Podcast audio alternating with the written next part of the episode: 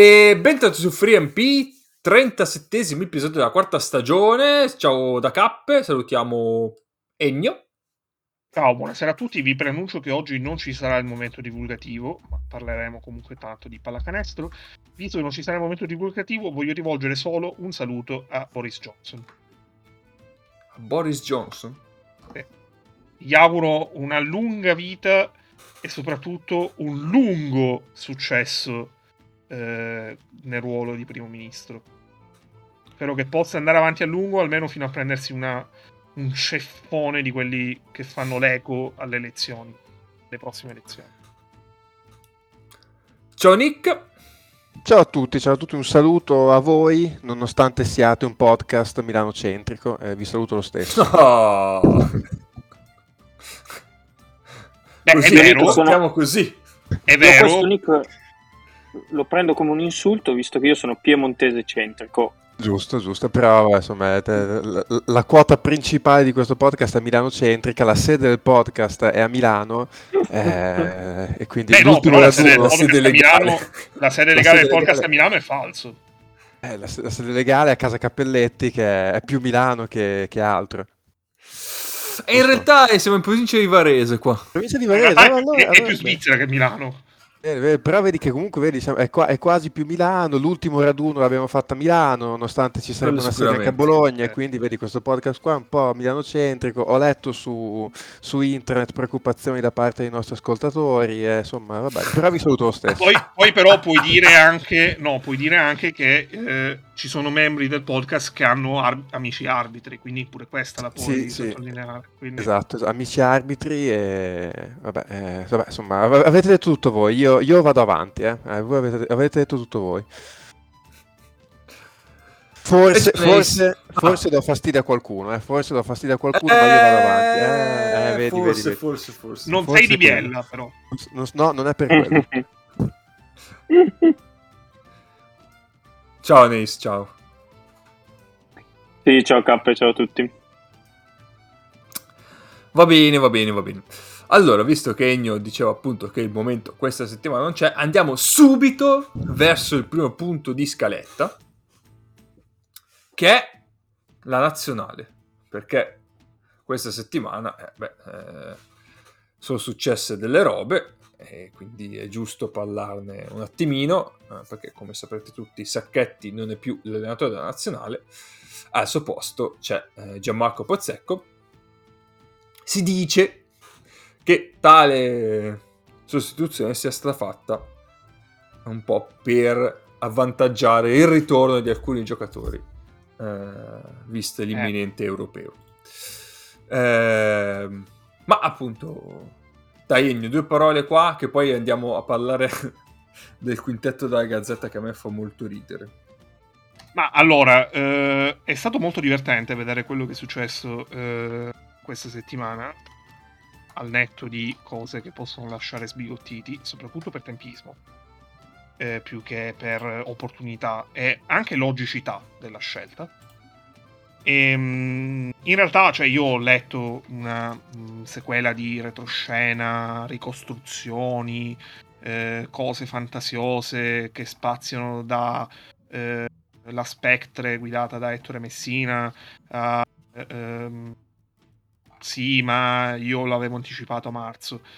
Allora, mh, facciamo un po' di digressione storica. In realtà, che Pozzecco sarebbe stato il CT della nazionale dopo Sacchetti era una cosa che era tranquillamente intuibile e intelligibile dal settembre 2019, quindi un momento storico in cui non esisteva il Covid, nessuno aveva mai sentito parlare di Wuhan tranne me, eh, perché ci avevo guardato le partite della nazionale mondiale, e eh, nessuno conosceva, eh, nessuno parlava scherzando con ironia dei pipistrelli.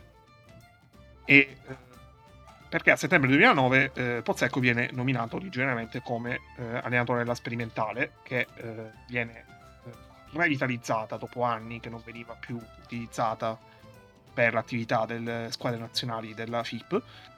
E, ehm, e era intuibile potesse essere tipo una prova generale, perché ovviamente vuoi mettere alla prova un allenatore di grande talento, perché quello è il Pozzecco che perde a gara 7 finale scudetto a Venezia con Sassari, poi di lì a poco vincerà la Supercoppa e, ehm, e aveva vinto anche lo stesso anno la, eh, l'Europe Cup con quella striscia pazzesca di 22 risultati utili consecutivi.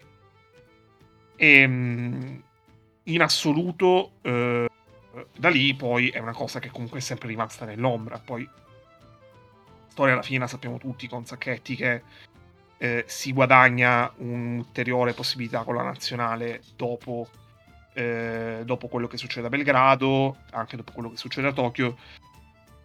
In un discorso assoluto, Petrucci su certi punti non ha torto quando dice che comunque il rapporto tra allenatore e presidente deve essere un rapporto di fiducia e eh, se viene meno la fiducia, viene meno comunque anche una relazione dal punto di vista, dal punto di vista personale, siccome si lavora insieme quella che è l'attività della nazionale, ehm, è giusto che ci sia la, la decisione di comune accordo di separarsi, anche perché Sacchetti non è che aveva un contratto che andava oltre il prossimo europeo.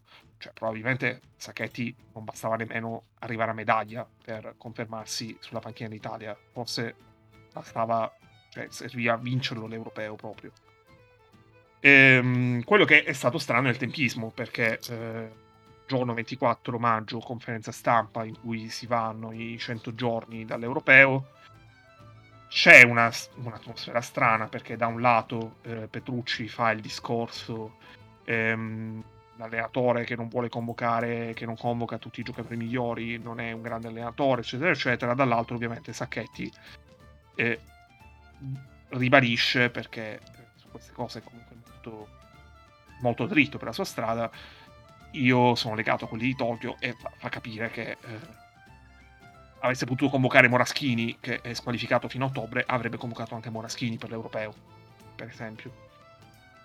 E da lì poi in realtà sono successe un po' di cose anche tra le righe, tipo uno dei tre, dei tre grandi nomi, in realtà due che siano tirati fuori da quest'estate, che dice pubblicamente che in nazionale ci sarebbe stato se eh, fosse stato bene. Sua veneranda età. Ehm, non è una cosa da sottovalutare, e se l'allenatore lo vuole. Che è una cosa che invece eh, sottolinearla, diciamo, è abbastanza, abbastanza indicativa. Eh, tale giocatore, eh, che è il capitano della nazionale, quindi non è Nicolo Melli, eh, viene da, citato come capitano nazionale, eh, dando per scontata la sua presenza da Pozzecco nella conferenza stampa iniziale. Quindi la storia è questa, non, non ci sono eh, complicazioni ulteriori. In realtà è anche una questione di comodo che Petrucci ci sia a fare un po' da parafulmine, perché tanto è un ruolo che alla fine ci sta, però non è quando cioè, si, unendo i puntini il quadro emerge senza dover fare eh, voli pindarici dicendo che lo spiffero è arrivato a marzo 2021 piuttosto che a marzo 2022 eccetera eccetera sono cose che è abbastanza sedimentata da anni L'unica cosa è un discorso di tempismo. Però per certi versi meglio adesso che eh, ritrovarsi eh, a inizio agosto con il ritiro da iniziare. Eh, l'ultima cosa che volevo precisare, eh, io continuo a leggere gente che eh, definisce eh, la sconfitta contro l'Islanda nelle qualificazioni al mondiale come il punto più basso della pallacanestro italiana beh, io eh, invidio eh, la memoria da pesce rosso di queste persone perché se perdono in Islanda partita di qualificazioni mondiali nel 2022 è il punto più basso della storia del basket italiano, cazzo il basket italiano negli ultimi vent'anni ha avuto una storia gloriosa e tutt'altro che mh, piena di eh, eh cose ehm, particolari, diciamo così, o comunque mh, situazioni disdicevoli, ecco. Sì, anche perché non più di 12 anni fa noi non ci siamo qualificati in un europeo, eh. Sì, e, e, a quello dopo ci siamo qualificati perché eh, hanno allargato da 16 a 24 squadre, perché altrimenti non ci eravamo qualificati nemmeno a quello. e non ricordiamo come andò il girone di quell'europeo successivo. No, lasciamo, anche se quella era eh, il primo atto della squadra più forte di sempre, shit. Beh, effettivamente eh, Bagnani che fa 36 punti alla Lettonia è, è probabilmente il miglior Bagnani mai visto in nazionale, fatto eccezione per, quella, per quei tre giorni all'europeo eh, di Berlino. Eh sì, io credo che sulla questione eh, credo che non ci siano dubbi sulla le- legittimità della scelta di Pozzecco, nel senso che per mille motivi eh, è una scelta corretta che ci sta, cioè players coach che in nazionale può avere ancora più senso che in un club, eh, perché comunque... Tra l'altro, scusami Nick, sì, sì. players coach, sì, verissimo, però anche un allenatore dal punto di vista tecnico degnissimo. Cioè, Pozzecco no, no, no, ma, assolut- no, no, ma assolutamente. Nel senso, ha, cioè... ha, una carriera, no, perché ovviamente si è letto anche che Pozzecco è sì, beh, inesperto.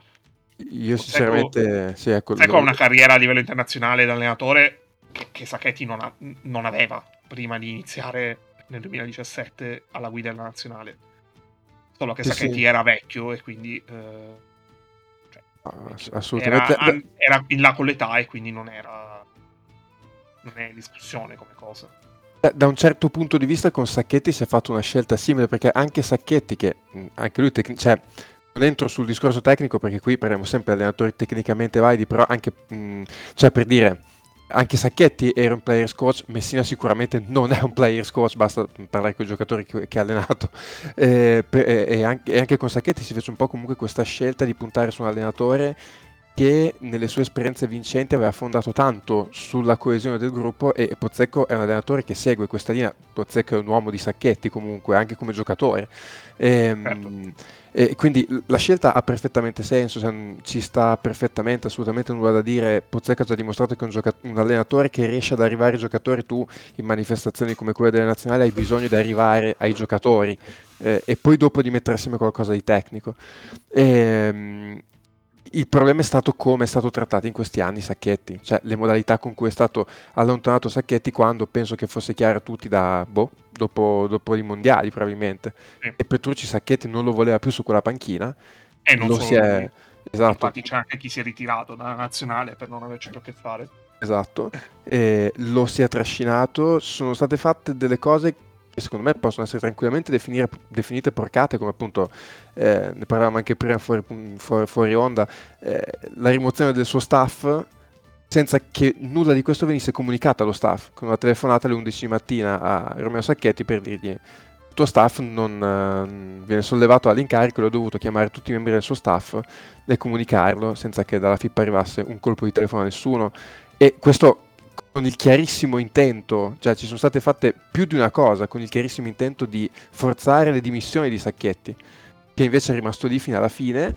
E alla fine si è detto, vabbè, lo portiamo al preolimpico, tanto non, non vinceremo mai il preolimpico, invece siccome eh, il mondo è bello perché delle volte sa sorprenderti, al, al preolimpico è andato come è andato e sinceramente l'abbraccio di Petrucci alla fine di quel preolimpico penso che rimarranno delle pagine più tristi della nostra pallacanestro in assoluto perché a quel punto almeno la decenza di non andare ad abbracciarlo.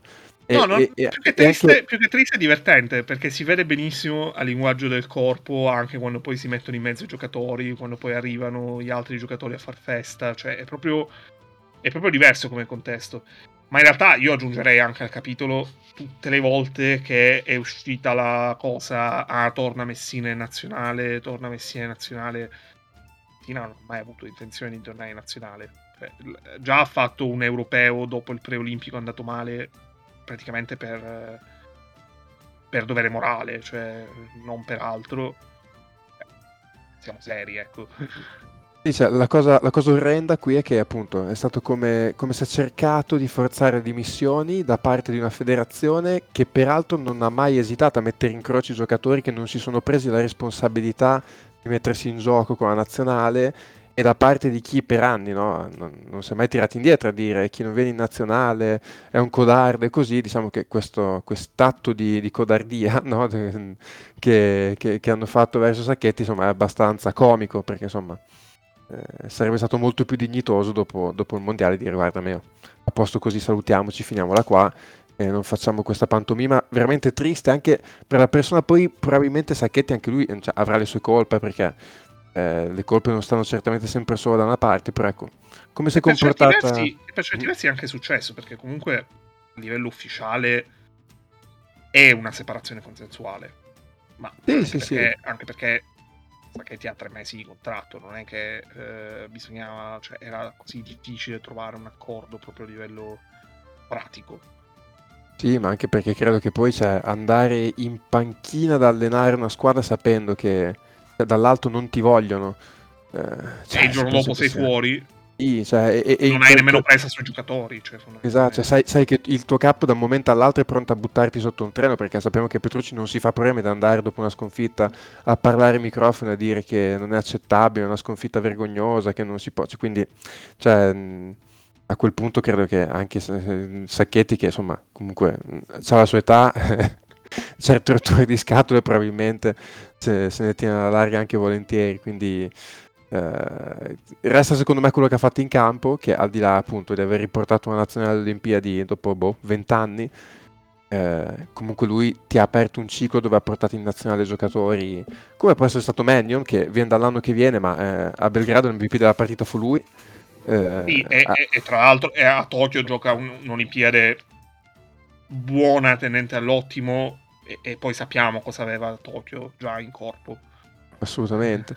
E, insomma, ha preso tanti giocatori nuovi, ha fatto esordire giocatori nuovi. Nelle finestre comunque ha portato sempre squadre interessanti, poi per carità, partite buone, meno buone, però insomma eh, ha fatto il suo sempre, secondo me, facendo rendere la squadra una volta catturato il suo gruppo, perché no, come dicevamo prima, comunque Players Coach ha bisogno del suo gruppo, quando lui ha trovato il suo gruppo a costo di sacrificare qualcosa a livello di talento, secondo me comunque in campo è andata sempre una squadra che al tifoso ha dato la sensazione di dare il 100%.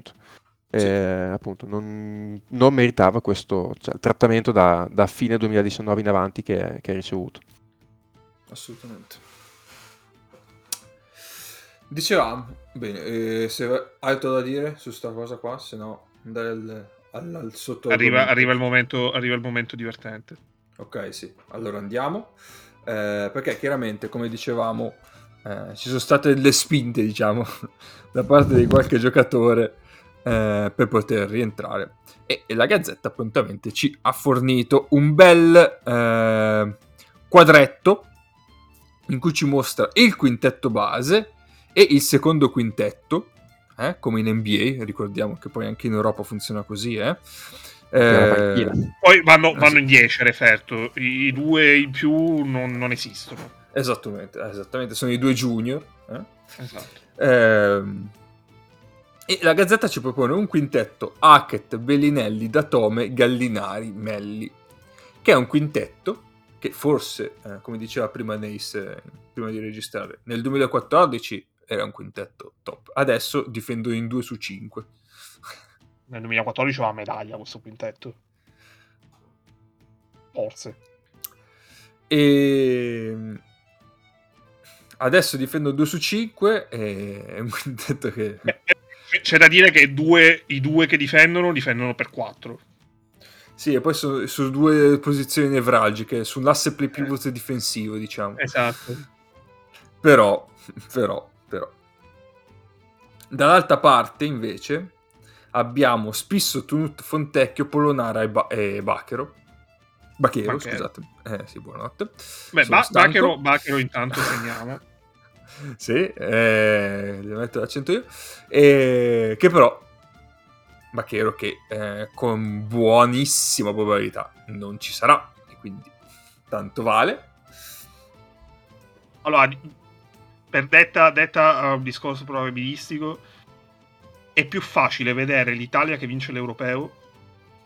È più probabile vedere l'Italia che vince l'Europeo piuttosto che vedere Banchero giocare all'Europeo.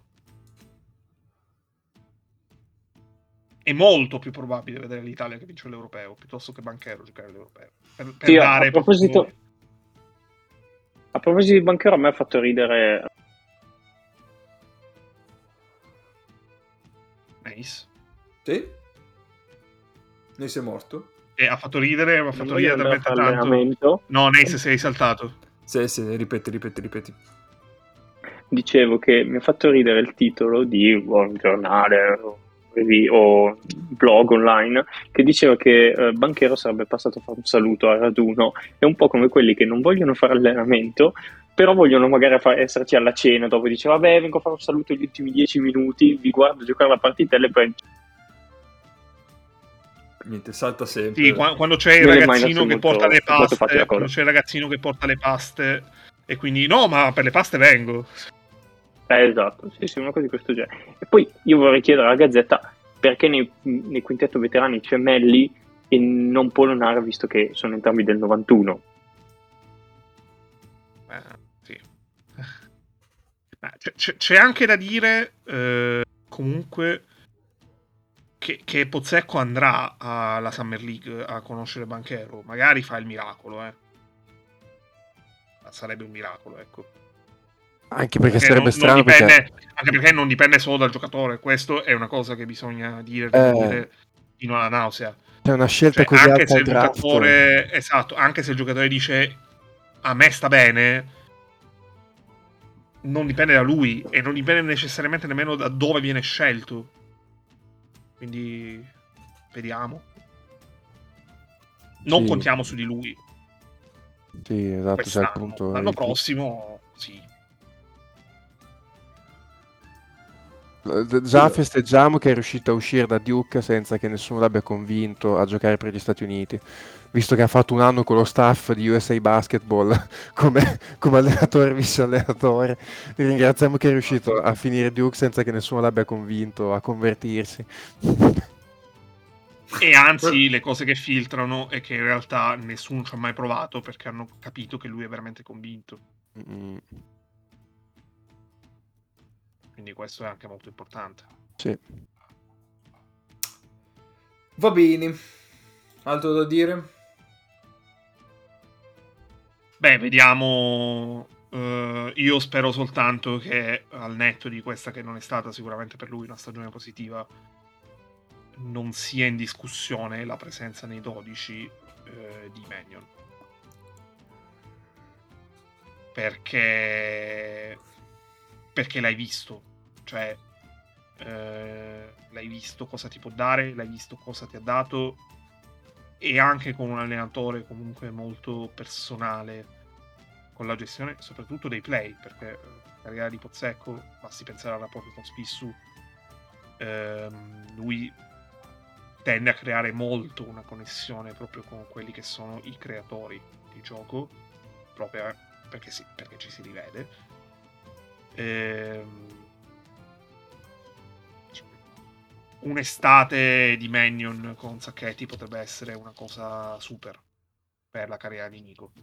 Eh, ecco sì, se, se pensa a un allenatore... E, e, poi, e, poi, Nico ci porta alle Olimpiadi, questo non dobbiamo mai dimenticarlo, perché va bene Polonara, va bene Fontecchio, va bene tutto, ma se non gioca Nico Mannion nella finale di Belgrado non, non andiamo alle Olimpiadi. Sì, se, se, devo pensare a un allenatore con cui Mannion può fiorire, è Pozzecco. Mannion in questo momento un giocatore che ha bisogno di sentire su di sé, fiducia estrema, e se c'è un allenatore che gliela può far sentire quello è Pozzecco, senza dubbio.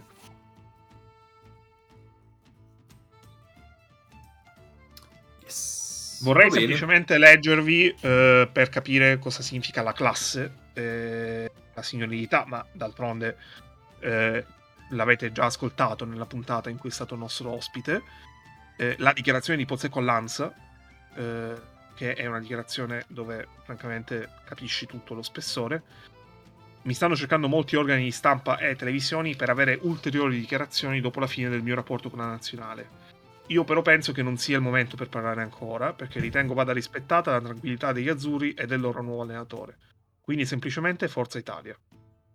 Quindi eh, non chiedeteci di avere Sacchetti a breve ospite di nuovo, eh, a parte perché magari parleremo di sassi e parleremo di, eh, eh di cani, eh, però non, non, non credo no. ci sia altro da dire. Va bene, andiamo avanti allora. Andiamo avanti e restiamo in Italia perché settimana scorsa ormai si sono giocate le due gare 3. eh, entrambe vinte rispettivamente da eh, Virtus e Milano contro eh, Tortona e Sassari, quindi eh, entrambe le due squadre si sono portate sul 3-0 e sono arrivate dunque in finale, finale che si giocherà da mercoledì 8, eh, quindi da domani. esatto. quindi prima di passare però alle preview parliamo brevemente delle gare 3 che diciamo sono state due... a me mi sembra già passata un'eternità eh...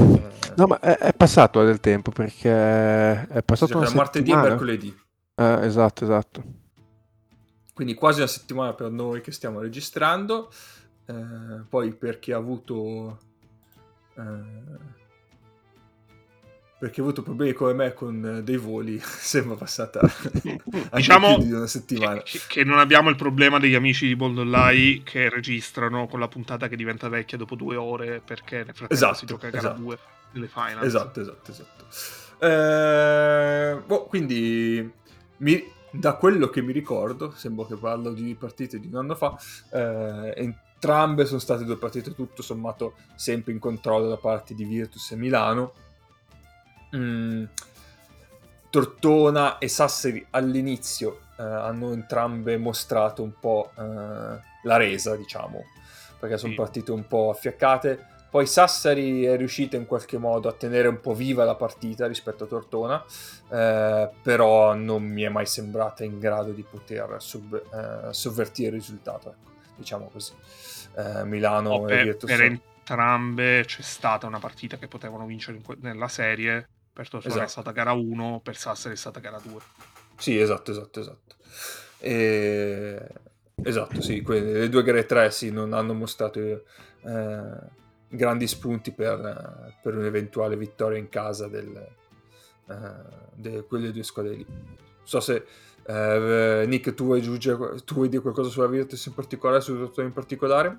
Mm, no, sì, cioè, mm, è andata un po' come mi aspettavo, un po' come avevano detto l'altra volta, nel senso che la Virtus vincendo gara 1 in quel modo ha insomma affiaccato abbastanza entusiasmo di Tortone che poi insomma ha perso abbastanza nettamente. Gara 3 cominciata, boh, 18 a 3 Virtus credo, una cosa del 3 19 a 3 19 a 3 e, e già lì più o meno la partita era finita. Mm, poi Tortona comunque è rimasta lì e quando iniziava il giro di panchine col secondo quintetto mangiava un po' di scarto, ma poi quando rientrava nei titolari non c'era partita, anche perché Schengelia ha fatto una partita, cioè Schengelia in queste partite con la Virtus mi ha dato l'impressione di scegliere un po' quando darci e quando darci meno.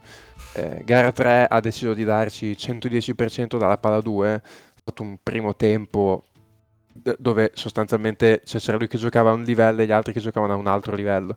E, mm, si è vista tutta la differenza. Eh, ecco, l'unica cosa che mi è venuto da pensare di Tortona con un lungo vero in mezzo perché Kane eh, è stato il grandissimo assente della serie. Cannon, cuore grande come una capanna, ma è 1,95 m con un lungo di peso Tortona sarebbe veramente una gran bella squadra. Mm, ripeto, ripeto comunque l'idea che sarà una bella protagonista dei prossimi anni Tortona. Sì. Ah, infatti è un peccato sì. che non faccia le coppe. Sì. sì.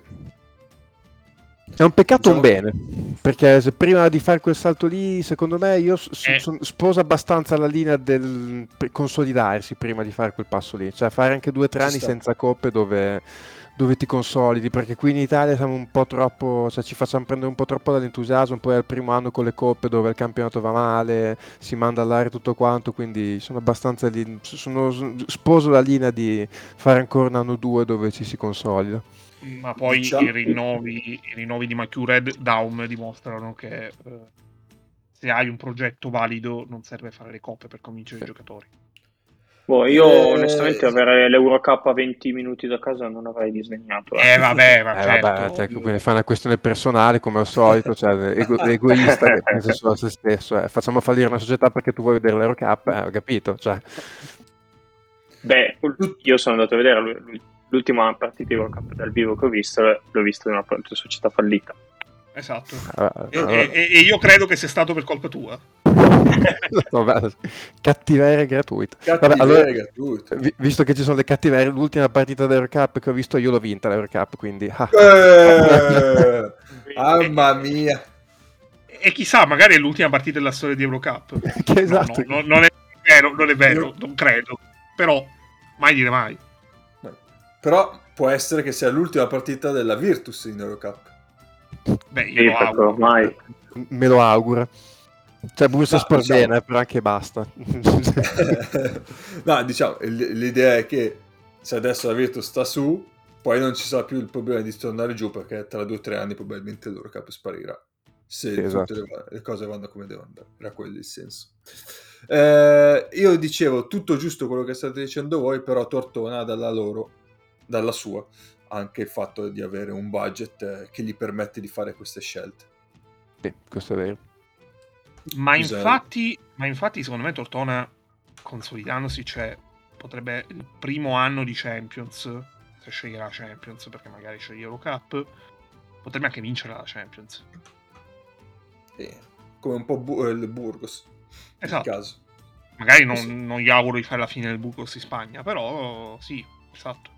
Non è una realtà effettivamente così diversa, cioè, anche per il supporto, adesso vabbè chiaramente le strutture come al solito Italia e Spagna sono molto diverse, però comunque anche per il supporto che hanno dietro, cioè comunque R3 è finita con standing ovation, cioè ci mancherebbe anche, eh, però comunque mi sembra un pubblico molto affezionato alla squadra anche un po' a prescindere dai risultati come Burgos, no? che quest'anno cioè, insomma, è stata, è stata su, sulle bocche un po' di tutti quando è retrocessa perché comunque nella retrocessione c'è stata la standing ovation dei tifosi nonostante tutto, quindi sì, è un paragone che per certi versi ci può anche stare Tortona Burgos. Sì. Speriamo che non faccia la stessa Sì, sì, mi immagino, no, sì. Che, mi immagino che quest'anno possa puntare magari a migliorare qualche giocatore del pacchetto italiani. Sì. L- loro... Lavorare e... su, sui vari mascolo se non rima- se rimane. Con, con Severini hanno fatto un lavoro pazzesco loro. Adesso al di là delle battute, Severini. Lui... Adesso, vabbè, che adesso nella serie con la Virtus chiaramente vabbè ma lì insomma quando, quando ha dovuto giocare contro Schengelia ha fatto fatica e vabbè e grazie eh a, a eh, vabbè. però appena entrava il cambio di Schengelia che fosse Ali Begovic che fosse chiunque entrasse al posto di Schengelia cioè lui diventava il giocatore migliore nel mismatch e nella serie con la Virtus a un certo punto Down stava seduto e giocava lui veramente su Severini sì, ha fatto sì. un lavoro veramente pazzesco ma lui è uomo di Rampino da almeno 4-5 anni, tolto l'esperienza in cui ha vinto la Serie 2 a Treviso. Mm. Lui l'aveva già avuto quando Casale aveva fatto la cavalcata fino in finale di A2, Ramondino con Severini. Esatto. E, e, lui è sottovalutatissimo come rimbalzista, è uno che spesso anda in doppio cifra di rimbalzi in A2, perché magari non salta, però ha tempismo di poter prenderlo con due in due tempi il rimbalzo, toccandola e andandosela a prendere. E poi, comunque, appena trovato un po' di fiducia al tiro da fuori, ah, cioè, entrando alla panchina cambiava le partite. Perché ovviamente magari cioè, stavi un po' più attaccato a qualcun altro e gli lasciavi dello spazio. Lui da tre punti ha sempre fatto canestro. E lui in coppia con Cannon, cioè come rimbalzisti offensivi, fa spavento anche in Serie A. Cannon l'anno scorso era il miglior rimbalzista offensivo delle due e quest'anno era tra i migliori in Serie A.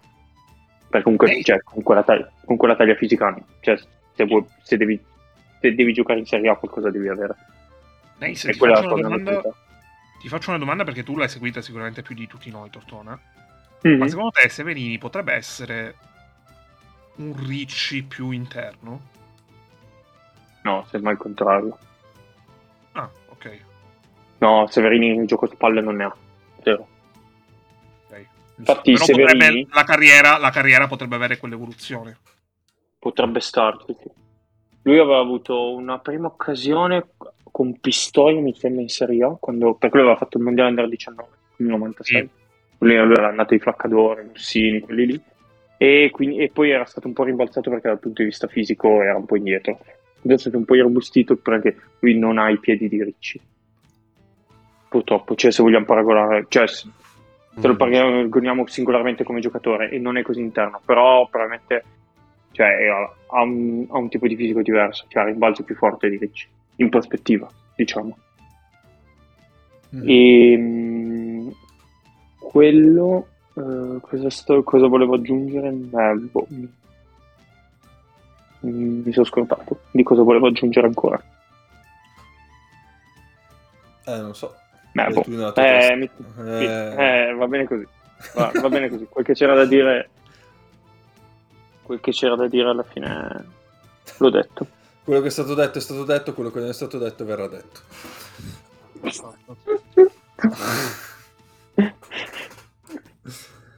va bene, va bene, va bene. Eh, boh, direi che su tutto ne abbiamo detto. Mm, su Sassari invece, avete qualcosa da dire? Lausi, perché gli è andata comunque bene, perché comunque trovarsi Bilan, ritrovarsi Bilan per le situazioni contingenti e anche fortuna, però eh, era una stagione nata malissimo che hanno raddrizzato finendo in semifinale. E credo che a anche soltanto a fine gennaio nessuno cioè quindi quando già Bucchi era arrivato da un po', era arrivato Robinson, non era arrivato Bilan, però comunque la squadra si stava lentamente riprendendo, tanto che ha fatto per esempio la Final Eight di Coppa Italia.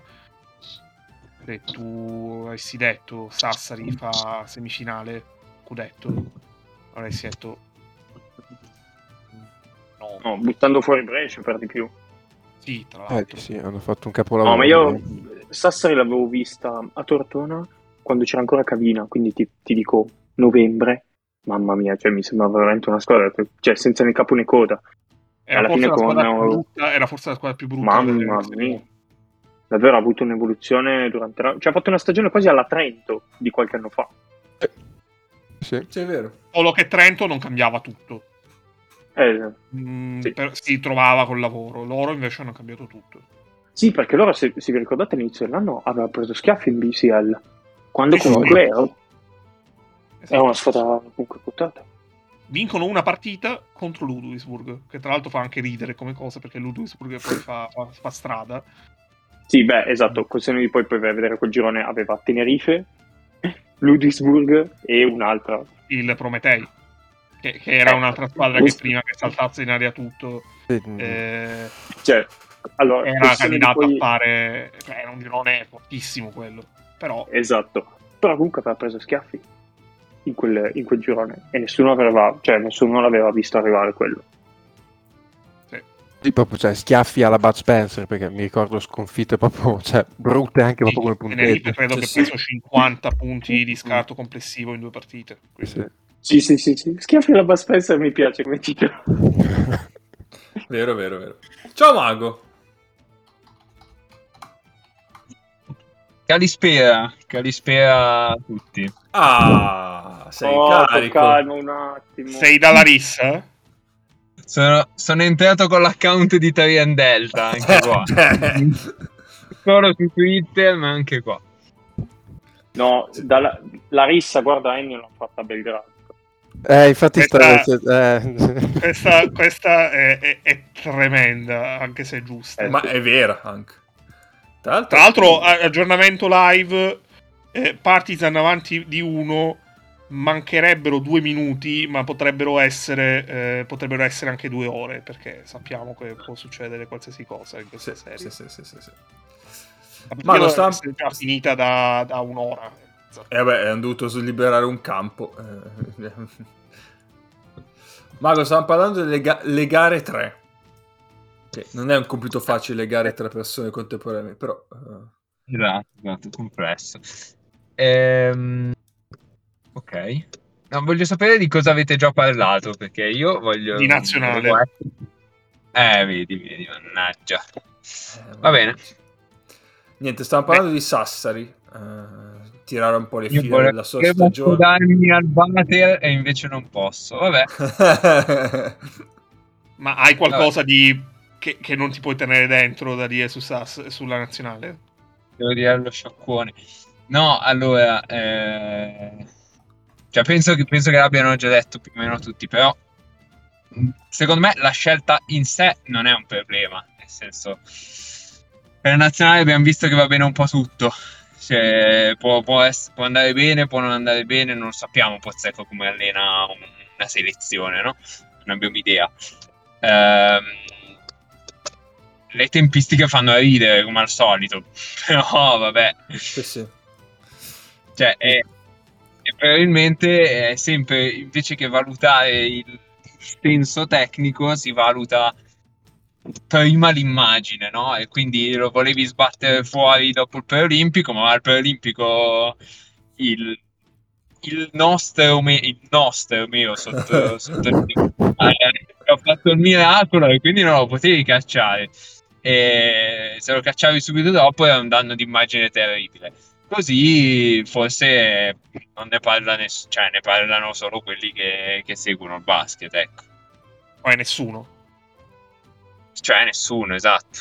Eh, se no faceva una figura di merda abbastanza notevole ad andare al, al preolimpico con un allenatore diverso da quello dell'Olimpiade, no? Al eh, contrario, però, cioè andare alle Olimpiadi con un allenatore diverso. Sì, ma siccome eh, la diversità è una proprietà riflessiva, no, non è, non è riflessiva, è simmetrica. Come è simmetrica, vale sia uno che l'altro. Va bene. Sì, sulla nazionale abbiamo appunto detto questo. Va no, mi, mi, fa incazzare che è sempre gestita come se come se fossimo noi, cioè, nel senso, ci mettiamo noi a gestire. Beh, oh, dici, noi la gestiremo molto meglio. Eh, esatto, anzi, più che come se fossimo noi, come se fosse Mariano Giusti quando quando, coso, quando Pannofino eh, gli chiede se gli va di girare la scena. San Paolo, sì. sì. esatto, lo prendiamo un po' secco.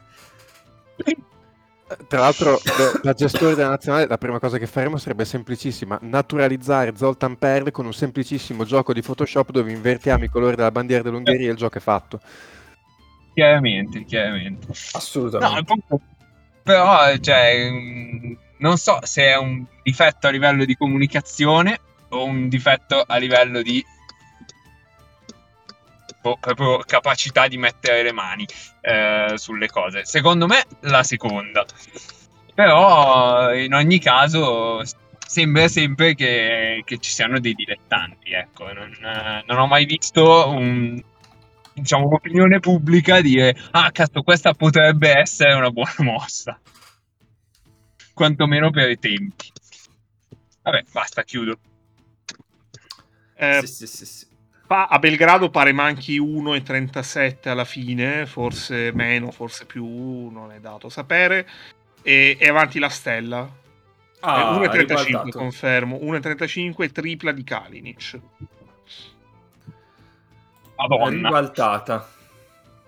È un, quadro, è un quadro impressionista tripla di Kalinic, cioè 1,35 dalla fine. Stanno uscendo, stanno uscendo dal timeout adesso, cioè dopo la triple Kainch c'è stato timeout. Allora non ti spoilerò cosa succede dopo perché io su SofaScore sono leggermente più avanti. Ehm... Ah sì, vabbè, ma sei molto più avanti. Sì, sì, sì. Eh SofaScore ah. è, è, più avanti pure del sito di Abaliga, SofaScore. no, questo è impossibile. Eh beh, io ci ho davanti il sito di Abaliga. Cioè... ci, ci, tenevo a precisare una cosa, che mi si, se mi si sente molto male, eh, non è certo perché mi sono dimenticato le cuffie a casa, ma perché volevo fare un omaggio a Paolo. Assolutamente, ma certo, ma, ma era chiaro. Eh, no. Però abbiamo sentito poco clacson. Eh, no, sono in box, se, se lo schiavo... Cioè, se lo... C'è un ribombo. Non è, non è il caso. Va bene, va bene, va bene. Allora, eh, bene, sulle gare direi che abbiamo detto quello che c'è da dire alla fine, ossia poco. Beh, l'unica, ah, sì, l'unica altra cosa che volevo aggiungere è anche quest'anno Milano e Virtus arrivano in finale senza sconfitte per, per ambo le squadre. E, e anche quest'anno era, era facilmente prevedibile. Beh, sì, Visti gli accoppiamenti, sì, ci poteva stare. Sì, sì, sì, sì, sì. Esatto, esatto, esatto. Va bene, quindi arriviamo giusto alla, alla finale tra Milano e Virtus, tra Virtus e Milano, perché è giusto uh, dire il, il, giusto ordine delle cose. Il fattore campo, chi ce l'ha? Eh, eh, ma poi sei Milano centrico, quindi ti viene da dire Milano per prima. Capo. Eh, questo vedi, vedi, ha ragione Nick. Ha ragione Nick. Io avevo Assolutamente. detto. Assolutamente. Va bene, visto che abbiamo già fatto più e più preview su, sugli sconti tra Milano e Virtus, io direi che possiamo fare che ognuno di noi può dire una, una chiave, un, un punto che per lui sarà nevralgico per una squadra e per l'altra in questa serie. Così la facciamo un po' in modo diverso, ecco.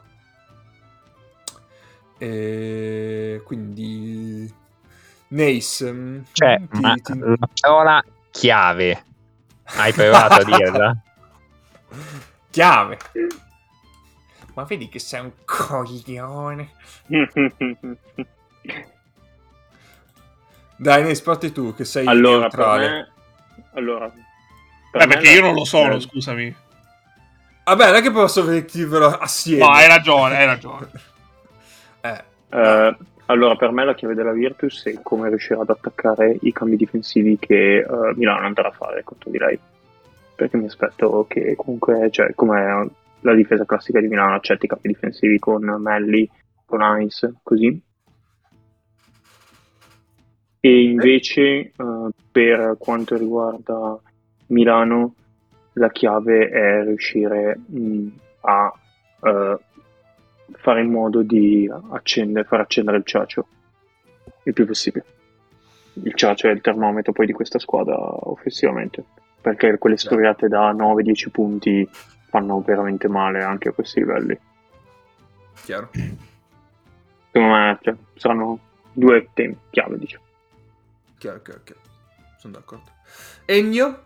Ah, secondo me per Milano le chiavi sono due e sono entrambe in attacco perché mi fido abbastanza della difesa di Milano.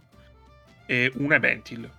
Uh, Bentil ha giocato una grande serie con Reggio Emilia contro Sassari, ha fatto più che altro pietà e mm, non può permettersi di essere passivo in attacco e, eh, anche perché in difesa è fondamentalmente attivo però se è passivo in attacco eh, non è solo sì a parte che sparisce eh, gli sar- sarà comunque preferito Caleb a prescindere per tutto il resto della serie e, però è un grosso problema per Milano perché eh, Milano non avrebbe produzione offensiva eh, a livello proprio di punti eh, dai lunghi perché Milano non è stata abituata ad avere eh, un apporto da Melli eh, a parte che bisogna vedere in che condizioni sta e non è e non è stata cioè Ed Heinz certamente non può aspettarsi 15 punti a partita.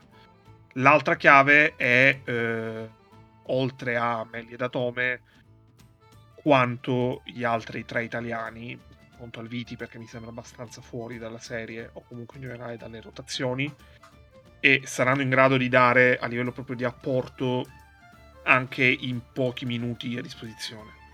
Perché Baldasso, Ricci e Biliga stanno giocando degli ottimi playoff, eh, però una finale è una finale eh, quindi si alza il livello. Mm, Ricci è già stato a questo livello, anche se comunque l'anno scorso non ha certamente giocato una grandissima finale. Eh, Biliga c'è stato, però molto da spettatore. Baldasso non ha mai visto questo, questo livello, quindi eh, tutti e tre, se saranno in grado di dare un apporto, cioè, aiuteranno tantissimo Milano, perché la Virtus ha un vantaggio competitivo a livello di, rotazio- di profondità di rotazioni, soprattutto sugli italiani.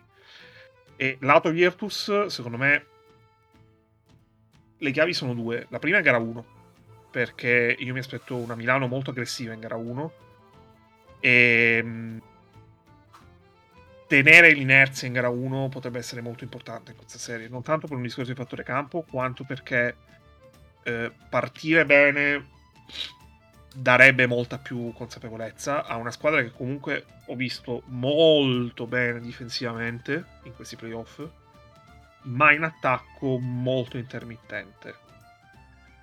E, la chiave 2 è come sta Teodosic, perché la Virtus ha decisamente più talento di Milano sugli esterni, eh, però, eh, o comunque più talento in assoluto, eh, però alla fine andando proprio a scavare dentro non ha così tante opzioni al di fuori di Teodosic in grado di creare a giochi rotti. Specialmente finché Mannion comunque sarà più che altro una comparsa in questa serie. Quindi eh, se Teodosic sta bene, eh, questo è un grosso vantaggio per la Virtus. Che non è detto Milano riesca a colmare. Perfetto. Allora, poi per il fattore campo andiamo da Nick. ok. Eh, eh, beh, dunque, eh, per la Virtus, dunque metto una chiave difensiva, ossia eh, limitare quanto più possibile il pick and roll di Milano, eh, non tanto eh, per i punti prodotti direttamente al pick and roll, ma perché Milano nei playoff, ma da quando insomma, ha finito la Rega, tira con più del 40% da 3 e molti di questi tiri vengono da aperture su pick and roll o direttamente dal Ciacio o, e, e, qui è bravissimo Heinz a farlo, sullo short roll Heinz è bravissimo una volta che ha fatto un palleggio o anche senza il palleggio a frizzare la difesa mezzo secondo a trovare gli scarichi. Quando la difesa si sta chiudendo sul suo short roll è bravissimo a trovare eh, i tiratori sul perimetro eh, che stanno facendo un gran lavoro eh, per farsi trovare. Quindi secondo me la Virtus dovrà fare un gran lavoro ancora più che su Rodriguez eh, sulle rotazioni, specialmente quando la palla uscirà velocemente dalle mani di Rodriguez per limitare i tiri aperti al perimetro e cercare di abbassare le percentuali a tre punti di Milano. L'altra chiave che è chiaramente, adesso non so, questa è una chiave che può essere sia per uno che per l'altro, non saprei bene come mm. interpretarla, ma la questione contropiede perché cioè, la Virtus è la squadra che lo fa di più in tutta la Serie A e Milano è quello che lo fa meno in tutta la Serie A, cioè prima e sedicesimo sono, no? E quindi chiaramente è chiaro che eh, lì si gioca anche molto della serie, perché come diceva anche giustamente Ennio, la Virtus a metà campo non è sempre scintillante, soprattutto in questo momento balla molto l'efficienza tra primo e secondo quintetto, cioè col primo quintetto la Virtus in questo momento sta andando abbastanza col vento in poppa. E, ehm, quando entra il secondo quintetto va un po' su e giù e lì eh, è importante per la Virtus trovare punti appunto in contropiede o insomma facili per tenere alta l'efficienza offensiva in termini di punti prodotti. Quindi per Milano mi viene da dire quanto più riuscirà a limitare questo e costringere la Virtus a giocare a metà campo, quanto più ne avrà da guadagnare. Devo dire che secondo me Milano, dal punto di vista della transizione, eh, già nella serie con l'Efes qualcosina in più avevo provato a fare, poi vabbè, con Regge Sassari sono anche, diciamo, un po' più facile vista la, la, la permissività della difesa, ma ha aumentato un po' la frequenza, soprattutto okay. con Shields. Adesso vediamo però, chiaramente, come dicevo, erano due difese che lo permettevano. Adesso voglio vedere col, con la Virtus se, se saprà ancora farlo. Mago? Allora, prima di tutto, eh, Nick adesso me lo cacci perché mi, ha, mi ha portato via il punto, la chiave fondamentale che avevo interpretato dal lato Milano, ma secondo me è più corretto come l'ha fatto lui dal lato Virtus. Cioè, ehm, il motivo per cui Milano è implosa l'anno scorso è che le ricezioni di Heinz sullo short roll saranno state 5 in tutta la serie. Eh, non so se non ho ancora capito se per pure la difesa Virtus perché lui era cotto, perché Ciacio era più cotto di lui. Eh, vabbè, non c'è l'altro ottimo end di Milano, quindi lui non lo nominiamo. Eh, Quella è la stessa cosa che ha capitato col Bayern. Esatto, esatto. Milano l'anno scorso, nelle, cioè, la cosa che ha sofferto di più è proprio quella, perché e, e in questo invece, diciamo, dissento col primo punto di Ennio, ehm, perché cioè, è vero che i lunghi di Milano non creano punti, ma chi se ne frega, perché i lunghi di Milano, quest'anno è pure Melli che fa la stessa cosa assieme ad Heinz, creano attacco in quel modo lì. E quindi non li creano semplicemente perché le difese ruotano, ma se, se le difese non ruotassero non creerebbero attacco e creerebbero punti da soli. Sì, que- questo è vero, scusami, però da un lato... No, cioè sono d'accordo che, che Benti sia una chiave, eh? non è sì, d'accordo sì, no, no, con, no, con l'altra chiaro, interpretazione. Il, il, il, punto però, Milano ha, ha, vissuto abbastanza bene in questi playoff perché ha fatto canestro con percentuali ottime, uh-huh. ha eseguito bene, ma sta tirando anche con percentuali molto alte. E, però generalmente abbiamo visto quest'anno, soprattutto in Lega Milano, fa molta fatica a fare canestro e fa fatica a fare canestro perché... Anche... Perché lunghi non tirano, sì, sì, esatto. sì. Che, che, è la famosa motivazione. Virtus, lascerei i tiri a Melli, cioè lo sfiderei al tiro. Sì, sì, Melli lo puoi... Sì. Eh, eh, mi lo, devi rispetta- lo devi rispettare. Esatto, nel senso che glielo puoi lasciare se si apre da tre. Se riceve sì. alla lunetta lì, sì, eh, no, no, no, sei morto. E credo che sia un discorso un po' speculare che Milano potrebbe fare con Schengelia, eh? sì, perché Schengelia in, quest- eh, in, questo momento è abbastanza com- fuori, cioè non che lui sia un tiratore da tre spettacolare, però è abbastanza fiducia ed è già successo più di una volta nelle ultime 8-10 partite che le difese lo sfidassero apertamente al tiro sì, da tre sì. punti. E Ma a finire lo lasciano e Melli lo passa la, ormai, la grande differenza però è che Schengelia, cioè Schengelia tira piatto e sono d'accordo. Eh, la grande differenza però è che quando lasci spazio a Schengelia lui ha un ball handling per cui quello spazio lo, lo usa per prendere velocità, cioè lo usa per trasformare si direbbe, direbbe Sacripan, no, che cazzo era, Capobianco, eh, direbbe lo usa per trasformare lo spazio incerto in spazio certo e quindi stringere lo spazio, cioè perché teoricamente quello spazio lì che lasci diventa uno spazio incerto perché non sai cosa fare con quello spazio. Invece, se tu ti avvicini in palleggio, prendi velocità, diventa uno spazio certo nel momento in cui puoi mettere il piede oltre il piede del difensore, diciamo. Mamma questa mia, è la... roba... Questa, questa è, la, è la teoria capobranchiese. Eh, più o meno. Nick, eh, Nick, so che ti ritrovi in questo. Sì, sì. Che tu, eh. Assolutamente. Cioè, Io ti dico, Mago, che un discorso del genere fatto con dei quattro che magari sono un po' indecisi e è uno spazio certo in cui farà cagate quel giocatore, secondo me. sì, sì, beh, beh eh, sì. Po- posso nominarne vari che, diciamo, in quella situazione lì, da Yanni Stigma a... sì, perché purtroppo tanti giocatori, cioè, a qualsiasi livello, spesso soprattutto nei, a livelli bassi, non ci si rende conto che quando un giocatore è troppo libero ci sarà un motivo perché è così tanto libero, perché magari non sei tu che ti sei smarcato bene. Sì, sì. Il, il, problema grosso è, è quando, il problema grosso è quando quel giocatore lì si rende conto che è libero per quel motivo lì e lì comincia lo spettacolo vero, cioè pa- palleggi sui piedi col primo difensore a tre metri eh, di, spa- uh. d- d- di, distanza, il più vicino, con il compagno di fianco che gli dice visto te l'avevo detto non marcarlo, cioè scene di questo tipo che sono bellissime. Diventi il tuo peggiore avversario. Esatto. E, ehm, e niente, cioè, quindi in quella situazione Schengelia è comunque abbastanza pericoloso e Melli per essere pericoloso deve fare un consegnato e andare a bloccare. Sì. Per dirla molto, molto in breve. e, ehm, invece sulla questione transizione, secondo me è interessante. Eh, non ho una risposta ehm, perché Milano è comunque una squadra che cioè, gioca a basso ritmo anche perché è molto forte a fermare la transizione offensiva degli altri. Cioè, eh, Shields e Hall sono due difensori che in transizione fanno paura. Eh, quindi dici, ma quasi quasi eh, attacco 5 contro 5 invece che 3 contro 1 perché quell'uno è Shields e, e, me la porta via. E tutto sommato anche il Ciacio quando c'è è uno molto bravo a leggere le linee di passaggio in transizione. Quindi eh, Milano gioca a basso ritmo anche per quello, anche perché fanno, fanno fatica gli altri ad andare in transizione contro di lei.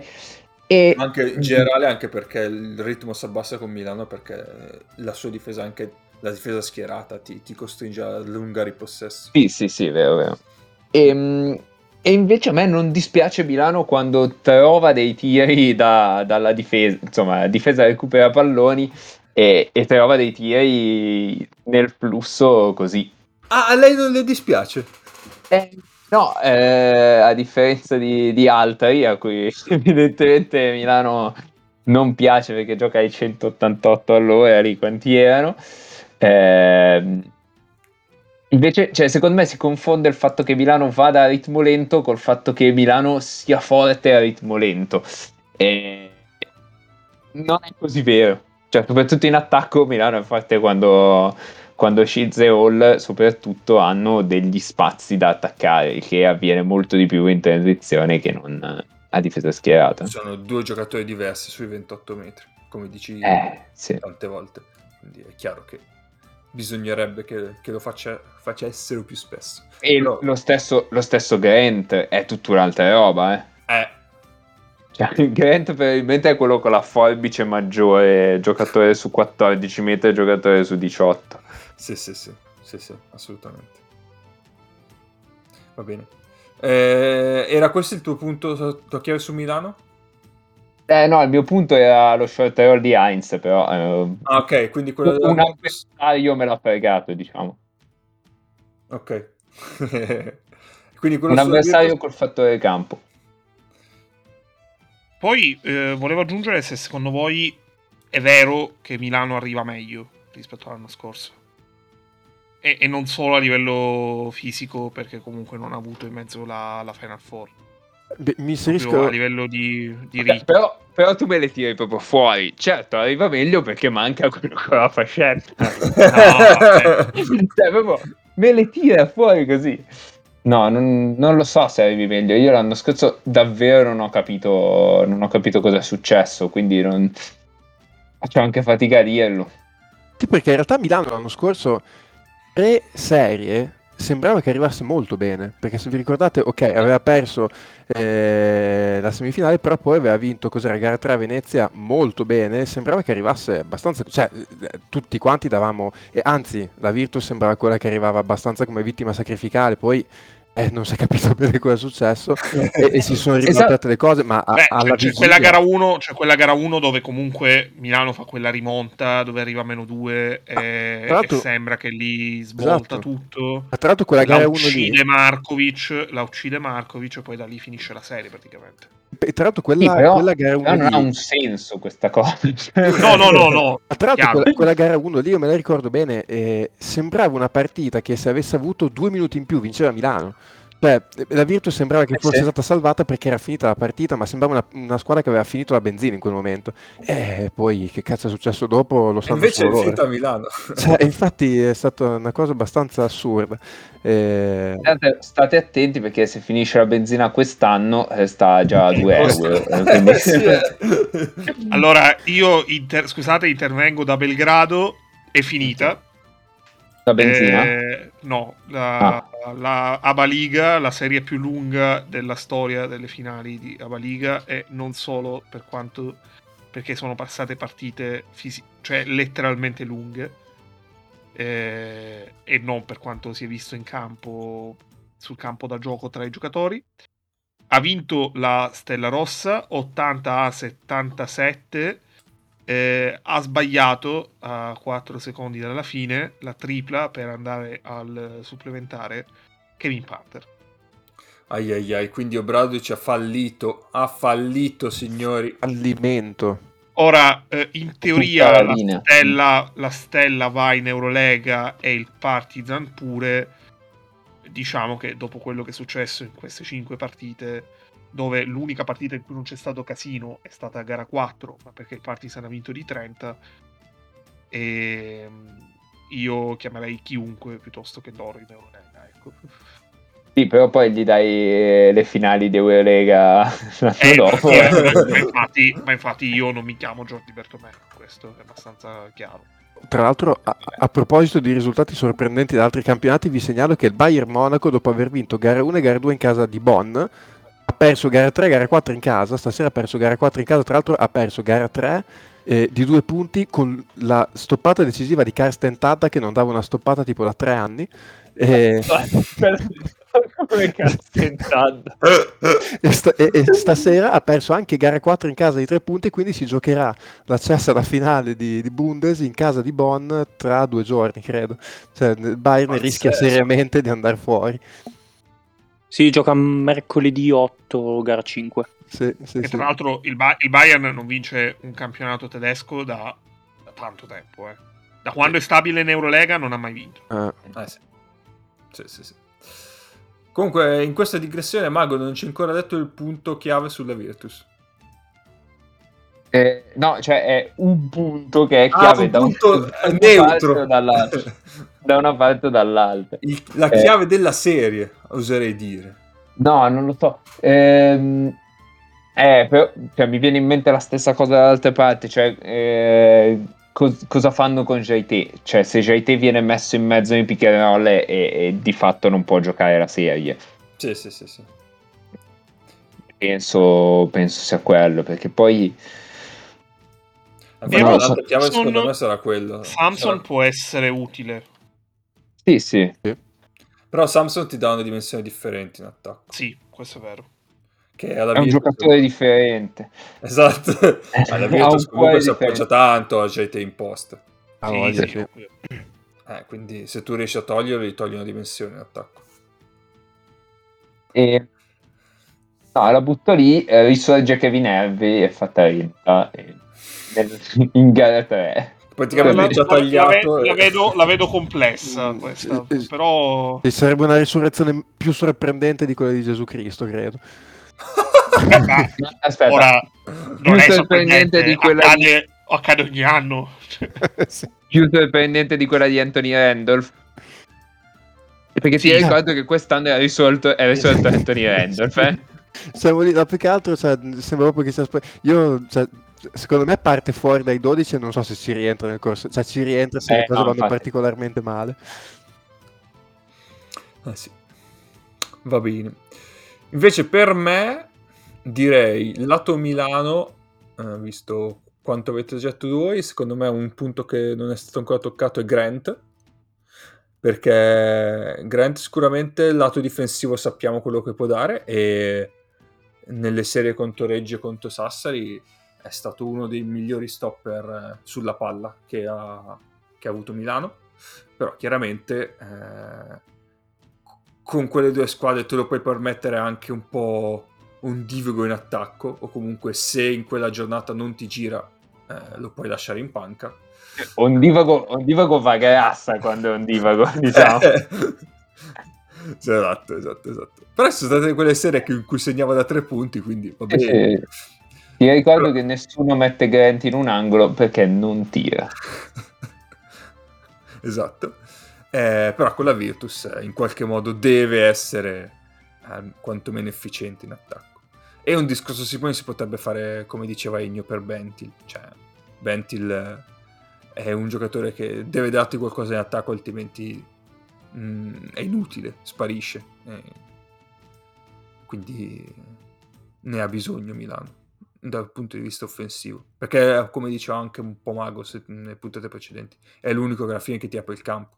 Cioè, quanti shot roll di Heinz sono finiti con una tripla dall'angolo di Bentil durante i playoff? Tanti. Sì.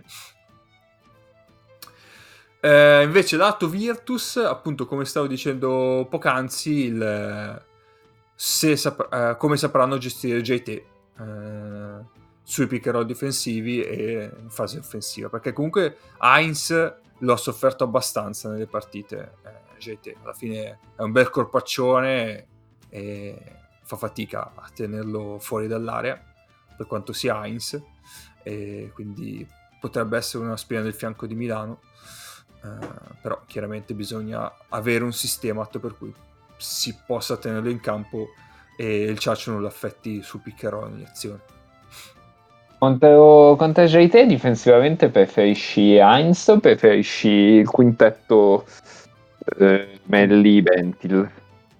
eh, probabilmente forse con Sia, Melli, sia di qua che di là, eh. sia offensivamente che difensivamente. ma offensivamente c'è sia Melli che, Be- eh, che, che Heinz ti danno quello shot roll lì quindi va bene Però difendi, cioè nel quintetto con Bentil eh, difendi... E come diceva, vi, vi ricordiamo la grande anteprima di Dan Peterson. Bentley Esatto, riuscirà a marcare Veja te. Esatto. Eh, no, nel senso, il quintetto Melli Bentil con JT difendi Melli o difendi Bentil? Perché secondo me a livello, diciamo, di Sai cosa? Che azione a metà campo Mm. difendi Melli. Però poi Eh. quando va in balzo probabilmente lo vuoi su Bentil. Sì, sì. Sai che cosa? È che Melli è il difensore perfetto di Schengelia. No, ma io dico dall'altra parte però. Eh. Tu dici in attacco? Sì, dico, cioè, Milano. a- Ah, attacco, scusa, non ho capito. Scusa, cioè, ripeti. metti JT su Bentil o su Melli. Ah, scusami, avevo capito la parte difensiva. No, no, Eh, dietro, dietro secondo me metti tutta la vita Bentil su JT e non Melli. Perché Ok, Melli va in difficoltà, non è un Esatto. grandissimo difensore di post basso, è molto più, molto più Ok. bravo a difendere lontano dalla palla o Sì, sulla poi- palla. lo vuoi sui campi. Esatto, esatto. sì. O, o che Eh. al massimo arrivi dal lato debole. Sì, sì, sì, sì.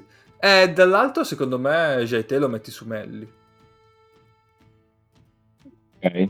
Eh, però, però allora sarà, sarà interessante capire, eh, cioè Benti la rimbalzo può veramente, Sì, può veramente, ecco. povera- sì, no, perché comunque è stato un fattore al rimbalzo offensivo nelle due serie precedenti. eh, Venti.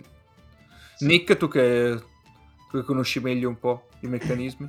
Ma secondo me Heinz è proprio, è proprio il tipico giocatore che JT può soffrire tanto.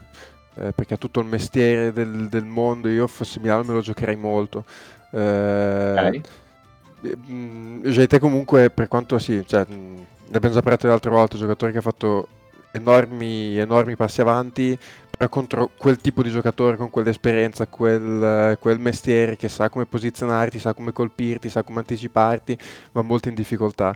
E secondo me il quintetto Melli, Melli Heinz difensivamente può essere un bel problema per la Virtus perché appunto Melli eh, si sposa bene a difendere Schengelia e Heinz può dare grossi premi a JT quindi mm, mi aspetto molto di quel quintetto perché difensivamente appunto la, Vir- la Virtus secondo me va abbastanza indigesto E invece, come diciamo appunto, nel caso in cui Milano schieri eh, Melli Bentil, su chi metteresti JT? Ah, ah, sai, lì dipende, dipende con chi, cioè se l'altro è Schengelia, io, vabbè, no, mh, lo te- terrei comunque Melli su Schengelia, più che altro perché la Virtus adesso molte volte usa Schengelia per creare gioco, eh, quando magari non crea, perché poi la Virtus è una squadra che per assurdo non gioca, cioè tantissimo pick and roll, ne gioca chiaramente quando c'è Teodosic in campo, ma quando non c'è Teodosic in campo... No, aspetta, aspetta, aspetta. Stiamo parlando di Melli e... Eh, sì, buonanotte. Milano in attacco, Virtus in difesa. Ah, ok, ok, scusa, scusa. E quindi... Beh, allora ditelo che, che è un, un complotto. se volete parlare dell'altra metà campo, va bene. No, io credo che... Che anch'io cioè, non avevo capito. eh, no, no, a quel, no, a quel punto... No, io comunque terrei Schengelia su Melli. E, e poi Melli mi sembra più complicato da seguire sul perimetro per JT. Eh, poi è vero che Bentil è più pericoloso al tiro. eh. E quindi... eh, cre- guarda, credo che la Virtus a quel punto lo staff andrà con... eh, cioè semplicemente toglierà JT dal campo. E, essere. e- e andrà con altre E conformazioni. vaffanculo. Ma anche, sì, anche perché comunque eh, cioè, è vero che sì, cosa fai? Togli JT dalla serie, è vero, però tolgo JT dalla serie eh, se Milano tiene Heinz fuori dal campo. Allora a quel punto dico, beh va bene, io tolgo JT, però loro tolgono Heinz, accetto questa cosa e magari dall'altra parte la Virtus un quintetto che funziona abbastanza bene, quello tra virgolette piccolo, con, eh, con Schengelia da 5, Wims da 4, poi dopo lì diventa un po' estrema se Milano gioca Melli Bentil perché deve andare a prendere uno dei due con un giocatore molto più piccolo. eh. Però la conformazione piccola la Virtus ce l'ha e, e ha funzionato bene fino adesso. Quindi secondo me in quei casi lì, eh, più che magari dover rischiare di accoppiare Jaite con un giocatore che poi deve andare a seguire, che lo porta fuori dall'area, perché poi comunque la Virtus Jaite fa comodo in mezzo a quell'area perché comunque quella stazza lì ti fa comodo in mezzo all'area. Eh, piuttosto lo toglie e metti dentro Samson. Ok. Mhm. Mhm. Va bene, va bene, va bene. Quindi diciamo che una chiave sicuramente sarà la rotazione dei lunghi da parte di entrambe le squadre e gli accoppiamenti. Io sinceramente spero che sta serie vada lunghissima, cioè, spero veramente che arrivi a gara 7 perché può essere una serie veramente molto molto molto bella anche appunto da un punto di vista tecnico e tattico, cioè comunque insomma ha- hai due signori allenatori in panchina, dei giocatori insomma di altissimo livello, questa è una serie potenzialmente di Eurolega, cioè comunque da una parte all'altra ci sono due squadre di quel livello lì, possiamo vedere una serie di Eurolega a sette partite, insomma, spero che, che vada veramente lunghissima. Poi, insomma, l'avevo scritto anche la settimana scorsa, fino a gara 6 si tifa per gara 7, poi vabbè, a gara 7 si va col cuore. Va bene, va bene. Questo sarebbe un grande insegnamento all'Eurolega che invece non ci vuole far vedere le serie, Esatto. maledetti. Esatto. Assolutamente. Così, giusto, giusto per ricordare quali sono le battaglie ideologiche importanti nella vita. Assolutamente. Va bene, allora direi che anche sulla serie finale abbiamo detto quello che si doveva dire. Eh, vi ricordo che le, inizieranno mercoledì 8 e, quindi... e, poi si gioca ogni due giorni, quindi mercoledì, esatto. venerdì, eh, domenica gara 3, eh, martedì gara 4 e poi diventano e le via andare. E via andare. E quindi vedremo. Oh, direi che è il momento, è arrivato il momento di aprire tutto come si suol fare in questo podcast quando ci sono delle certe quando ci sono eh. certe dichiarazioni. È il momento del si attacchi.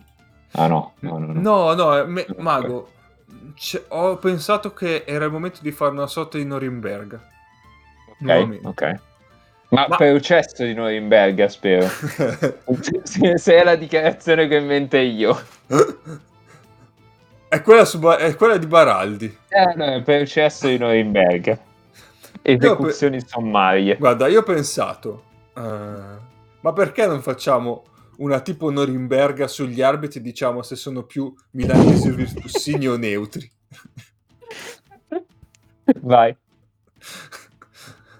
Eh, perché ovviamente come eh, ricordava Nick in apertura eh, Baraldi ha fatto la sua dichiarazioncina pre, pre-finale in cui dice che è molto preoccupato degli arbitri. La tifoseria è molto preoccupata degli lui arbitri. Ha letto, lui ha letto che la tifoseria è molto preoccupata per gli arbitraggi. Ma, ma, ma probabilmente gli aveva scritto qualcuno. ha scritto lui con i suoi account. Bellissimo, bellissimo. E quindi adesso io vi dico dei nomi a caso di alcuni arbitri di Serie A, voi mi dite milanese, virtussino o neutro. Ok. Non li facciamo tutti perché sono tanti. Begnis. Beh, eh, Baraldi si è espresso a riguardo, quindi milan- milanese, nettamente. Ultra di Milano. È di Cremona. All'abbonamento, all'abbonamento. Eh, è di Cremona, quindi Emilia Romagna abbiamo detto, abbiamo stabilito la settimana scorsa. neutro, Cremona terra neutra confine, Cremona e Piacenza sono neutre. È, è lì lì, è lì lì.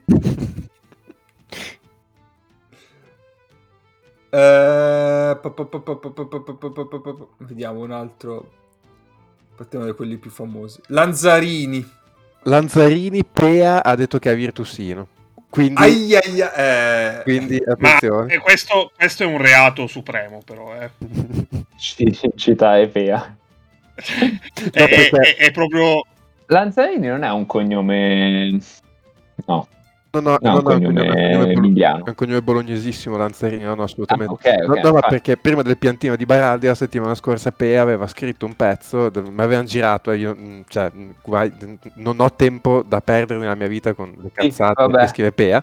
Però Senti come mettere le mani avanti. è satira, è satira, è satira. Avevano girato questo, queste quattro righe dove praticamente diceva che eh, Messina aveva fatto pianti in Lega eh, per Lanzarini perché sapeva che era virtusino. Quindi in realtà prima di Baraldi aveva già pianto Messina, ma non si era saputo.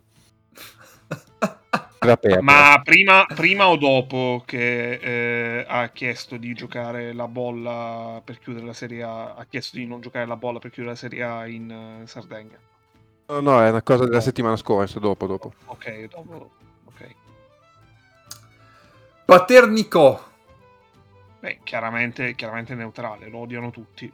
Eh, non ho mai sentito nessuno parlare bene di Paternicò, è vero. No. Paternicò siciliano? Sì, eh, certo. Giusto. Eh, Carmelo Paternicò. Carmelo Paternicò. Di Piazza Armerina. Eh, beh, diciamo Milano è la nuova Sicilia, eh, quindi, quindi milanese. milanese mm. Eh, c'è da dire che Paternicò di Piazza Armerina una volta. Pater, giusto, Paternicò di Piazza Armerina, città che è eh, famosa nel mondo solamente perché eh, c'è una villa romana che è meglio tenuta di altre, quindi la gente va a vederla. E questo è il contributo all'umanità di Piazza Armerina. Sì, ve lo confermo. Rimaniamo in Sicilia, Tolga Sain Mm, Io vabbè. vi dico solo che è di Messina. Eh, sì, che però in realtà è turco, cioè, però vabbè. Più, eh. più, più, più, milanese, più milanese di così, cioè voglio dire, è nato a Messina. Tra l'altro, tra l'altro sottolineiamo sempre Messina, eh, un uomo, un equivoco, perché Ettore Messina è nato a Catania. Catania sì, sì. Beh, eh, allora, Torga Sain, eh, no, eh, lui è torinese, eh, tifa Torino in quanto amico di Ataman, eh, hashtag, e poi ci tengo sempre a precisare che Tolga Sain è il, diciamo, il contrario di Metta War Peace. Metta e tolga. Uh, vediamo, vediamo, vediamo. È troppo lunga questa frase perché sarebbe un titolo da sogno. Però metta, e tol- metta e tolga. No, no, tolga Sain il contrario di Metta War Peace. Però possiamo fare metta e tolga. Metta e tolga, secondo me. Vabbè. Sì, Sain non il centrocampista del Borussia Dortmund, ex Borussia. Ma non no, no, anche, anche, ex centrocampista Neis. Eh, vivo morto X ho paura morto. Poi vai, Poi, vai, vai. Alessandro Vicino che è di proprio Bologna. Eh, boh, è di Bologna è vicino questo, è tifoso. Io però ce l'ho che è fortitudino, eh. io ce l'ho, ho questa sensazione. Eh, non proprio Bologna-Bologna vicino Bologna. Vicino Bologna, sì, però vabbè, t- tutta la provincia ti fa più, ti fa più Virtus. Ah, ok. No, se, Neis, se Neis dice che è fortitudino... Io ho questa sensazione. Siamo... Eh, questa sarebbe, sarebbe, una wildcard pazzesca perché lo, giochi, lo giochi negli arbitri virtustini e in realtà gli fischia contro. È un casino. Lo snitch. Ah no, mi è venuta in mente una cosa di Tolga Sain. Essendo turco, attenzione con Schengelia. eh, vabbè. Eh, dai, ancora due. Vediamo. Loguzzo, Carmelo. Questo, questo, non so neanche chi sia, non ho mai sentito nominare. Allora, in bolognese guzzare vuol dire scopare, quindi potrebbe essere tifoso della Virtus, non lo so per assonanza linguistica. Qui, cioè, gli inviati sul territorio, incredibile. incredibile. Però, però guzzare in un termine ancora più di slang vuol dire ti gusto qualcosa, ti frego qualcosa, quindi attenzione perché potrebbe essere anche un inviato milanese sotto mentite è, come, è come ciulare in milanese che vuol dire sia fregare che scopare. Esattamente, esatto, esatto, è il corrispondente di ciulare, se ci fosse un lociullo eh, eh, saremmo, saremmo pari, lo guzzo e lo ciullo. Ma pazzesco. Quante Test, cose vabbè. si imparano su Frimpi. Mamma mia, veramente. Anche i dialetti. Um, ok, poi? Finiamo con Mark Bartoli. Friulan. Friulan. Sto... Lui beve. È, è dura, è dura. No, allora, scusate. No, no, no. Chaotic eh, ba- Bartoli, Bartoli, però eh, Bartoli, quindi ciclismo, eh, quindi Michele ah, attenzione, quindi Segafredo, trek, trek Segafredo, quindi Virtus. Bello, bello, Oddio. mi piace. In realtà, vabbè, Michele Bartoli, Mapei, non fa Sabortolo, no? anche eh, Mapei no, mi sa. Mapei, Mapei, Mapei quindi Emilia, Sassuolo, quindi... Squinzi, esatto. Sassuolo, è insomma un po' arrivati. Tifoso Milan, e quindi Messina so. tifoso Milan. Giù, sì, è, è, è, dura, è dura, ah. Bartoli è dura. Perché possiamo, cioè, puoi, puoi girarla dove vuoi, ecco. Eh. Eh, gara 7 è sua nel caso. Esatto. Gara 7 è sua insieme a, eh, chiamiamo arbitri internazionali. Ah no, non vanno bene nemmeno quelli. Neanche quelli, no, perché... Cioè... Sì Figa, Beh, ma sfiga. d'altronde eh, nel Milan, per cui ti fa Messina, uno dei più grandi giocatori è un ucraino, quindi eh, cioè, mi sembra evidente la connessione. Cioè, eh, cioè, voi la che... storia del Milan, è vero. Siete, è siete vero, voi che non, vedete, che non collegate i puntini quando è tutto assolutamente evidente. Non ci lo dicono. Eh no. Molto bene. Va bene, dai, direi che possiamo chiuderla qua. Comunque, scusate, nella, nella nella classifica di Pendolino Baraldi come dirigente dove lo mettiamo? aspetta, aspetta, devo prendere devo prendere bello, eh, bello questo. Allora, Brano vero. dopato. No, no, no, allora. Fa ciclismo. Di caffeina, di caffeina. Sì, sì, dopato. Sai che forse è anche incredibile, ma non per quell'incredibile. Vabbè, ma Baraldi è palesemente uno che si calma col caffè. Eh, Sai che è freddo, giustamente. Vabbè, ecco, il caffè non è mai stato specificato, col quale ci si calma. Si scoprì che Baraldi beve Illy.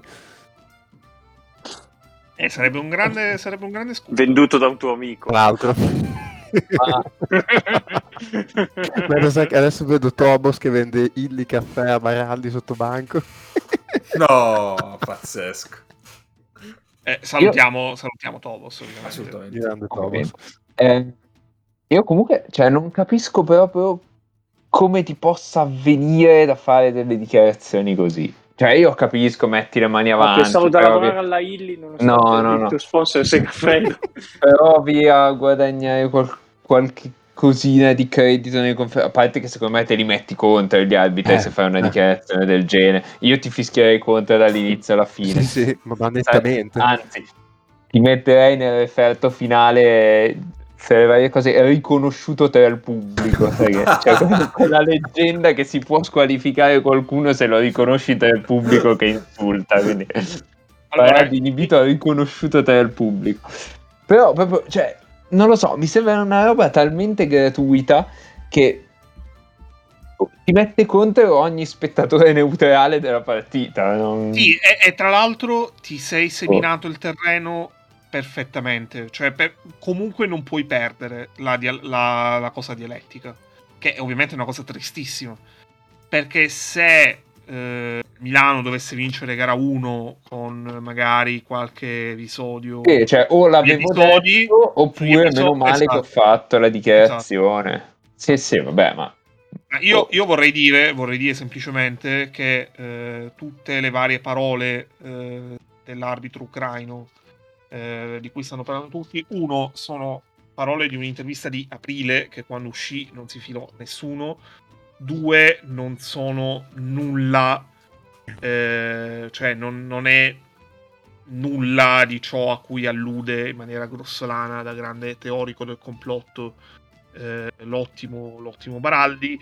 Eh, e poi eh, Baraldi eh, ha preso un talking point di Claudio Pea e credo che questo lo squalifichi Eh. a livello proprio eh, dialettico perché successivo per perché- quanto buono è immediatamente invalidato da questa cosa. Eh, esatto, perché ricordiamo sempre, eh, tratta prevalentemente di pallacanestro e tendenzialmente in forma satirica, eh, ragione per cui negli articoli compaiono espressioni, commenti, giudizi volutamente erronei, irreali, paradossali, sarcastici e farseschi. Eh, voglio chiudo una cosa al volo sugli arbitri.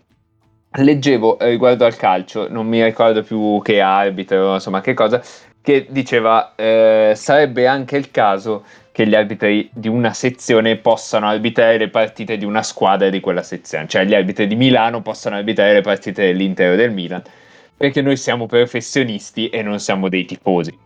Tanto quanto i giocatori, no? Tutte queste cattate del giocatore da piccolo tifava, eccetera, eccetera. E qui secondo me è uguale, cioè gli arbitri sono dei professionisti, non è che cioè, ogni, ogni L'Italia- dichiarazione di questo tipo è veramente fuori luogo. L'Italia non è pronta a una cosa del genere a nessun livello. No, eh, immagino, eh, immagino, però sarà per come, per come viviamo noi. Beh, nel, eh, calcio, sport, nel ma- calcio si sono create, eh, nel finale della Serie A si sono create polemiche inutili e ovviamente mh, con la speranza diventassero profezie autoavveranti, ma non sono diventate nemmeno quello. E mh, letteralmente sul nulla, su ogni Sì, sì, designazione le ultime cinque giornate di Milan e Inter. E, guarda, secondo me, cioè, de- detta proprio come osservazione, questa finale dal punto di vista cestistico potrebbe essere la finale più bella come minimo degli ultimi dieci anni forse anche andando in avanti di decadi cioè tra le varie cose noi abbiamo parlato molto di giocatori ma in panchina sono due dei migliori allenatori del mondo ed, è la sto- ed è la storia della pallacanestro che lo dice. E, e, obiettivamente questa è una fortuna a livello di, uh, di, ricchezza del movimento, di appassionati che forse non realizziamo. E, e alla fine la mia, la mia, paura è che si finirà non tra di noi, ma, ma noi siamo degli impallinati, si finirà eh, a livello mediatico a parlare molto più delle stronzate. Sì, ma infatti, guarda, cioè, due punti su questa cosa, e infatti questa è una cosa che fa arrabbiare perché questa cosa qua di Baraldi porterà inevitabilmente eh, 20.000 persone, 10.000 quando si giocherà a Bologna e 10.000 quando si giocherà a Milano, inevitabilmente perdersi molto di quello di bello che ti darà il basket, perché eh, nel, retro, nel retropensiero vai sempre gli arbitri. E tra l'altro cioè, mi viene da dire che in altri ambiti quello che ha fatto Baraldi no, lo si derubrica come eh, ha tolto la pressione dalle squadre, no? ha spostato l'attenzione su di sé, ha tolto la pressione dalle squadre. Se non fosse che, cioè, le squadre, noi viviamo in questo universo parallelo per cui in una settimana, mh, dall'ultima partita in cui si è giocata all'inizio di una finale scudetto tra Milano e Bologna, rivincita dell'anno scorso, una squadra in Eurolega, uno che ci va il prossimo anno, due presidenti miliardari così, nessuno ha parlato è stata fatta una conferenza stampa dalla Lega di presentazione della finale senza un membro di nessuna delle due squadre. Quindi tu non puoi neanche dire eh, che però, scusami, scusami, eh, scusami eh, Nick, eh, tu però non devi temere perché a raccontarci eh, la finale scudetto eh, ci saranno oltre i soliti mirabolanti influencer di cui vengono decantati i numeri ma che non erano mai stati promossi al di là di qualche post su Instagram e ci sarà calciatori brutti. Cioè. Quindi eh, non aver paura. Ah, quindi possiamo eh... stare tranquilli, a posto. Era proprio la notizia di cui avevo bisogno eh, allo scoccare della mezzanotte del martedì. Sì, sì. Eh, che, che, capite che è incredibile, cioè, questa, questa, semif- questa, finale è il microcosmo del basket italiano, cioè tu hai un prodotto di questo tipo, l'unica promozione a livello di immagine che gli hai fatto è stata parlare degli arbitri. Cioè, tu in una settimana non hai fatto assolutamente nulla per promuovere questo tipo di finale se non Baraldi che dice che non ce lo meritiamo. cioè, è incredibile. Non ce lo meritiamo. Cioè no, noi sì noi ci meritiamo la pallacanestro a massimo livello ma perché noi siamo dei puri. Ma in assoluto non ce lo meritiamo. Sì. eh, abbiamo la voce pastosa. Eh, cheat. Eh, sì comunque cioè, è vero, cioè, ci riempiamo tanto la bocca con le parole, con la cultura sportiva, bisogna creare la cultura sportiva, eccetera, eccetera. E poi, poi siamo sempre qui, cioè, quando è che si inizia a creare questa cultura sportiva? Cioè, quando è che si inizia a parlare del, dello sport e, e, non di tutto il resto? Eh, boh. Eh, boh, boh, boh. Io voglio parlare della difesa sui pick and roll.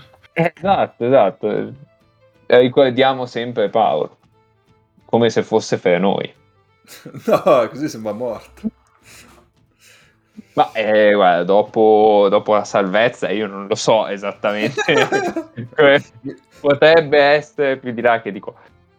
Ma mi sembrava piuttosto vivo, dai. Eh... Comunque io vorrei, vorrei rasserenarvi perché grazie a eh, community di appassionati di basket e di sport come appunto calciatori brutti, eh, si vuole raggiungere un pubblico sempre più ampio e variegato, trasmettendo la passione per il basket in tutti i suoi aspetti. Spettacolo, divertimento, lifestyle, aggregazione, social impact. Quindi c'è anche l'impatto sociale. E, e mi pare giusto perché. È, è il pubblico perché... variegato che mi. No, ma pa- portano anche gli animali domestici. Beh, io, io, posso portare Paco se volete. Io cioè, lo porterei Paco. Io Paco lo portavo a vedere le partite di, eh, di campionati regio- giovanili siciliani eh, eh, quando stavo a Palermo. Quindi ha visto più partite di basket Paco di calciatori brutti, diciamo. sì, sì, assolutamente sì. E, e, e non, conto, non, conto, quelle TV perché in TV le guarda come ah, io beh, parlo proprio certo. dal vivo, dal vivo, dal vivo le certo. viste. E in mezzo a questo mare medium di cose che hai fatto, Ennio, a me è venuto in mente il tizio che passa, si guarda attorno e dice un po' di figa qua perché di tutto quello che ha detto mancava solo un po' di figa. No, io vorrei dire che eh, il social impact mi pare un'osservazione giustissima perché oltre a sottolineare che eh, il motto di Serie A è tutto un altro sport, eh, credo che sia il molto più felice della storia del marketing sportivo. E, ma è banale ormai fare l'impatto sociale con eh, cose tipo il Black Lives Matter, eh, l'attivismo per i diritti civili, eh, per i diritti delle donne, mi pare decisamente più giusto farlo sull'impatto eh, del eh, milanocentrismo e eh, del fatto che un arbitro sia amico o meno dei giocatori. Va bene, dai. Poi chiudo, sì. non so se siete mai stati arbitrati da un arbitro che conoscete o da un vostro amico, eccetera.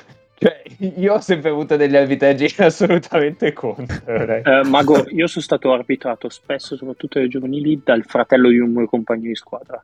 Eh, solo, Ti solo regnate, era, non ti ho mai complicato. niente. Io ho arbitrato mio padre. Eh. E quella sera non ci siamo parlati. Eh. Cioè, vabbè, non so, basta, bastano due o tre, due o tre cose così di vita vissuta e subito si capisce. Grande, grande, scema, grande scena una volta, mi ricorderò sempre, un abito che conosco abbastanza bene, cioè, mi ha abitato mille volte, poi vabbè è anche il referente arbitri della WISP dove gioco, quindi sì, sì, ci si parla anche durante le riunioni di inizio e fine anno eh, ero in panchina e un avversario fa hooking e segna e gli faccio guarda che ha fatto hooking. E mi fa hai ragione la prossima la fischia. Ho fatto un mezzo hooking due azioni dopo me l'ha fischiato a me. Beh, è stato onesto però. E ovviamente eh sì è stato onestissimo. Ovviamente è stato l'ultimo hooking fischiato in quella panchina, partita. Va bene Va bene, io direi che per oggi è tutto. Eh, ci sentiamo settimana prossima con già tre partite giocate, pazzesco, di finale. Quindi una squadra che sarà avanti 3-0 perché come l'anno scorso non ci capiremo nulla di queste finale. No. Però Bene. almeno abbiamo provato a dire qualcosa a differenza di varie testate. Esatto, esatto, esatto. Bravi noi, bravi noi. Stateci bene, guardate i finali, ciao!